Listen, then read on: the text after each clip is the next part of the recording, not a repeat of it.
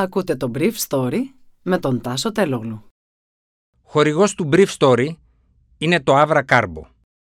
Avra Carbo, το ανθρακούχο φυσικό μεταλλικό νερό για να απογειώσεις κάθε στιγμή. Καλημέρα σας. Σήμερα είναι 3η 26 Απριλίου 2022 και θα ήθελα να μοιραστώ μαζί σας αυτά τα θέματα που μου έκανε εντύπωση. Το Twitter, το πιο επιδραστικό μέσο ενημέρωσης, περνάει στα χέρια του Elon Musk για 44 δισεκατομμύρια δολάρια. Παρά την πρόθεση της Ελλάδας να συμμετάσχει στη διαλεύκανση των εγκλημάτων πολέμου στην Ουκρανία, η χώρα έχει τρία χρόνια στο σιρτάρι νομοσχέδιο για την τιμωρία του εγκλήματος της επίθεσης χωρίς να το έχει φέρει στη Βουλή. Στη Χερσόνα και μεταξύ Κραματόρσκ και Ιζίουμ τα νέα μέτωπα στην νοτιοανατολική Ουκρανία. Ω τον Ιούνιο θα πρέπει να περιμένουν οι Ουκρανοί αμερικανικά άρματα μάχης. Ισόβια στο φιλάνθρωπο και διανοούμενο Οσμάν Καβάλα επειδή εξέφρασε τη γνώμη του.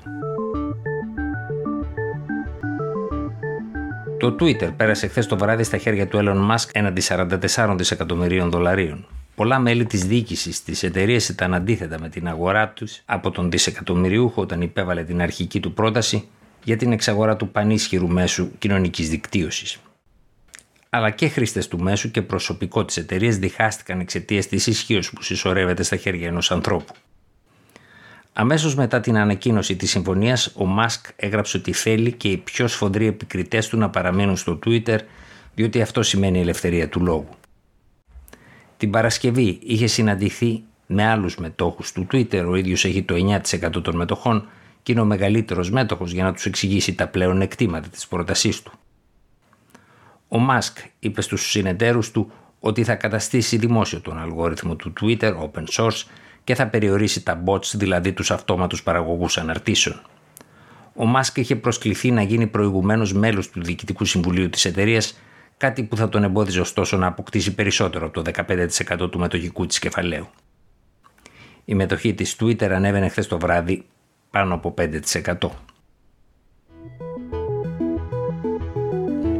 Σύμφωνα με σημερινό ρεπορτάζ του Inside Story, το Ελληνικό Υπουργείο Δικαιοσύνης έχει στα συρτάρια του το 2019 σχέδιο νόμου για την επικύρωση της συμφωνίας της Καμπάλα, με την οποία ορίζεται και τιμωρείται το αδίκημα της επίθεσης, χωρίς να το έχει προωθήσει σε άλλα Υπουργεία ή τη Βουλή.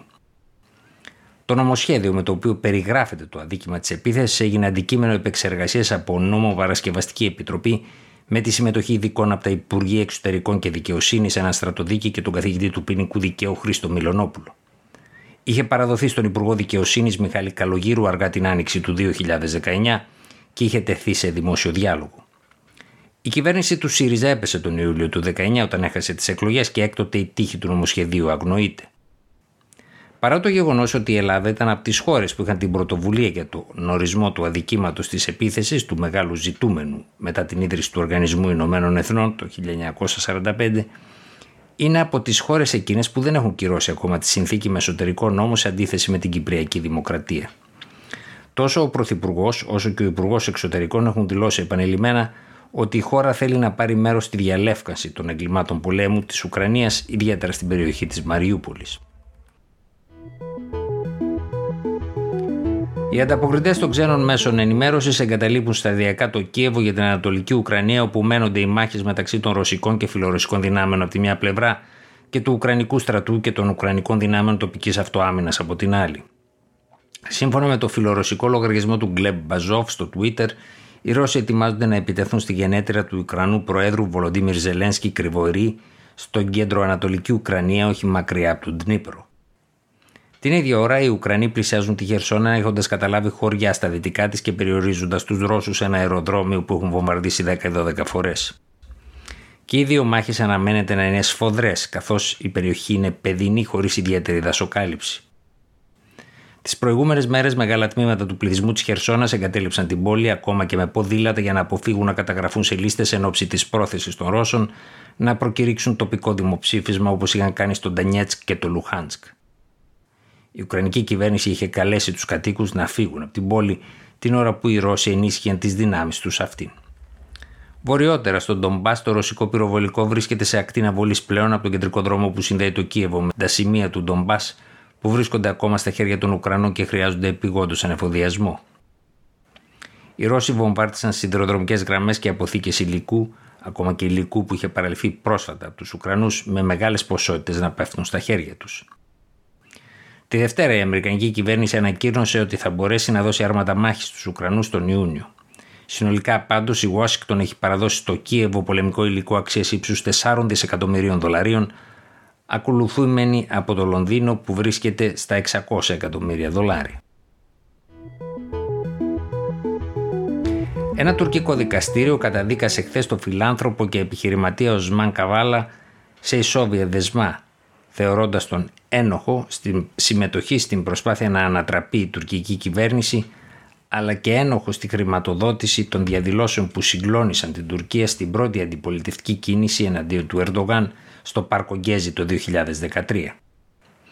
Ο Καβαλά είναι φυλακή τέσσερα χρόνια χωρίς να έχει καταδικαστεί. Αρνείται τις κατηγορίες και αντιμετωπίζει με 15 άλλους ποινές φυλάκισης για τον Γκέζι, οι διαδηλώσεις του οποίου ξεκίνησαν από μικρές ομάδες διαμαρτυρόμενες για την καταστροφή ενός πάρκου στην Κωνσταντινούπολη το 2013. Το δικαστήριο τελικά χθες αποφάσισε να καταδικάσει τους Μουτσέλα για Πιτσίτσικ, Τεματέρχα, Κάναλ Τινάι, Μινά, Ζορντέν, Τσάνα Ταλάι, Ταϊφούν Καχραμάν και Γιγίτα Λί Εκμετσί σε 18 χρόνια φυλάκισης σε προσπάθεια να ανατρέψουν την νόμιμη κυβέρνηση της χώρας. Ο Καβαλά απαλλάχθηκε από την κατηγορία της κατασκοπίας διότι δεν υπήρχαν στοιχεία για αυτήν. Ο Καβαλά συνελήφθη το 2017 με την κατηγορία ότι ενθάρρυνε και σχεδίασε τις διαδηλώσεις στο Γκέζι. Απαλλάχθηκε από τις κατηγορίες αυτές το Φεβρουάριο του 2020 αλλά αμέσως μετά συνελήφθη για τη συμμετοχή του υποτίθεται στο πραξικόπημα του Ιουλίου του 2016. Κρατήθηκε προφυλακισμένος για τέσσερα χρόνια, χωρίς να του έχουν απαγγελθεί κατηγορίες. Το 2019 το Ευρωπαϊκό Δικαστήριο Ανθρωπίνων Δικαιωμάτων ζήτησε την άμεση αποφυλάκησή του, σημειώνοντας ότι η κράτησή του ήταν πολιτική. Ήταν το Brief Story για σήμερα 3η 26 Απριλίου 2022.